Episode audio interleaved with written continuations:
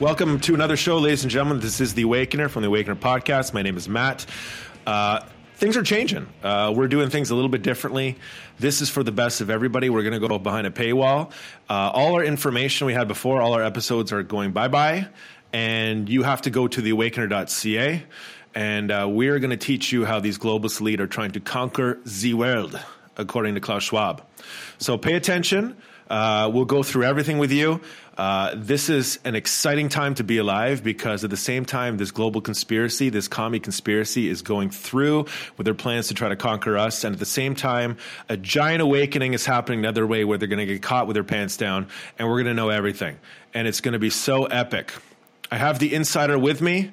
Insider, are you there? I'm right here, Matt.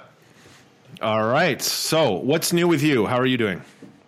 I'm doing great. You know, lots of things happening in Canada and even more so south of the border. So if you're new to the show, I really like your new format. I think this is fantastic. Right. So I should introduce you. If you're new to the show, we have a political insider. He goes by The Insider.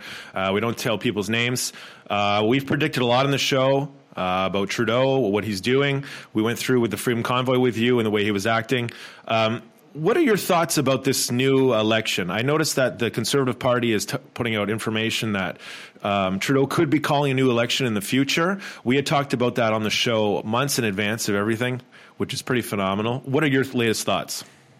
So what we talked about earlier was how Trudeau was actually gearing up his own party and his own MPs to have their financial war chests ready by March of this year and giving them all the criteria so that they can be prepared for an election.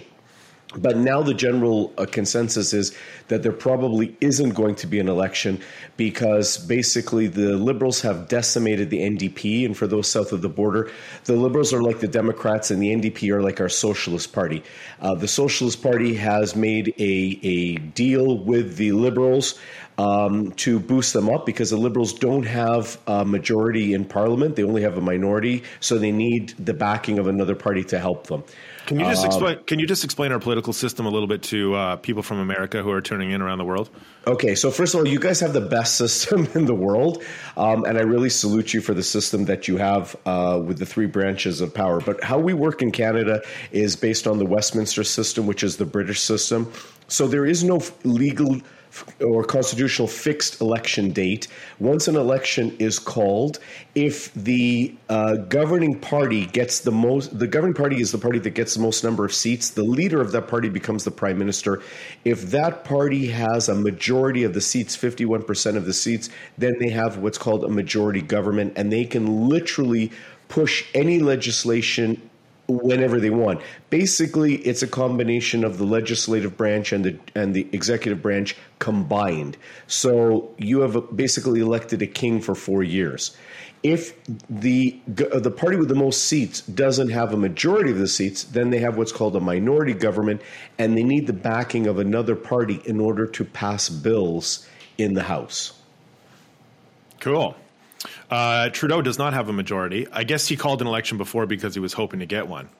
Right. Exactly. So the reason why we speculated he was trying to get a majority before was because he has to pass a specific election related to COVID, to digital tracking, to social scores for businesses that you can actually research are real.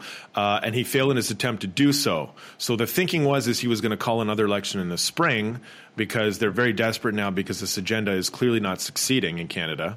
Right. But we don't think he is anymore, or you don't think he is because he's going to fail against Pierre? You think Pierre's going to beat him now?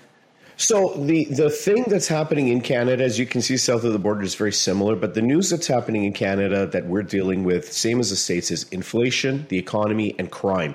And you're seeing a sudden uptick in crime where people are murdering other people, police officers are getting shot, and issues that relate to crime, inflation, and the economy are always good for the Conservative Party, just as they're good for the Republicans south of the border. So if Trudeau is going to call an election now, the polling is showing that he'd be far worse off and that the Conservatives would probably have a minority government. And so I think he's pulled back on that idea. What he's done instead is he's going to be bringing in 500,000 new immigrants into this country and getting them on the fast track of citizenship doing the same thing what Biden is doing by opening up the southern border, bringing people in, eventually giving them citizenship so that they can change the balance of power in the States and in Canada, change the Constitution, change the Charter here in Canada. And win an election, basically. And win an election and change the laws, change people's fundamental rights. That's what they want to do on both sides of the border. Right. Interesting enough, when the Freedom Convoy was happening, you and me both were talking about how Trudeau is going to basically do nothing, call everyone a racist and a bigot, when he just should have come out and just said, hey, everybody, I know that you guys are disappointed in me, but let's have an open debate in Parliament. Let's talk about it. But they're interested in pushing an agenda. This agenda is explained in detail on theawakener.ca, which is why it's imperative to go to the website, because it's very complicated. I can't explain it all in one sitting. You're going to have to just read, listen to our previous material or our new material, and you'll kind of get a sense of what's going on. In the States, it looks like the stuff we told you about Hunter Biden years and years ago is starting to come true. Isn't that interesting? Absolutely. So we were talking out in this podcast about Hunter Biden. Was it 2018, I believe, when his associate Patrick Ho was indicted? Patrick Ho was indicted of helping Iran circumvent U.S. sanctions. He was connected to China. Biden called him the spy chief of China. Interesting that Hunter Biden and him had a relationship. Hunter Biden's company, BHR, actually had a relationship with this company called China General Nuclear Power Corporation, which was indicted of trying to steal the U.S. nuclear secrets. Now, that's all real. That's all on my website. It's really interesting what's happening. You can see why they went ahead and did COVID out of the Chinese lab to kind of influence elections and to get everybody all worked up, because the truth was coming out. It's looking kind of suspicious now, isn't it? Yeah, I mean, there's no doubt about it. I think that they, like you said, they launched it too early, but they had to do it because of the U.S. election.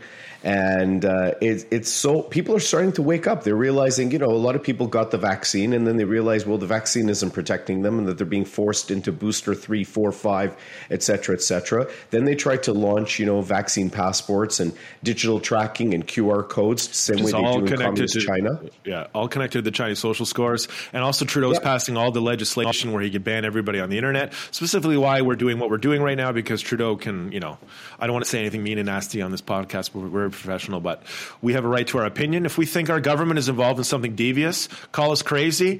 If we turn out to be right, well, you know, maybe it's a good thing you didn't shut us down. So here we are. Excellent. I think Hunter Biden's indictment is almost, it could be a day away. It could be weeks away. What are your thoughts on this? I think you're absolutely right, because like you were saying, you can see how now the media, which the public has to understand, the media, the mainstream media is completely controlled by the cabal. It's completely controlled by the globalists, and they are not journalists anymore. They're just propaganda. The same way Goebbels was propaganda during the Nazis, and they're starting to put down stories about Hunter Biden, the laptop, information that's happening. I mean, they're even attacking Joe, or they're trying to protect Joe, but they have to attack him in some way about all the classified documents that he had hiding in his home, in his garage, in his office.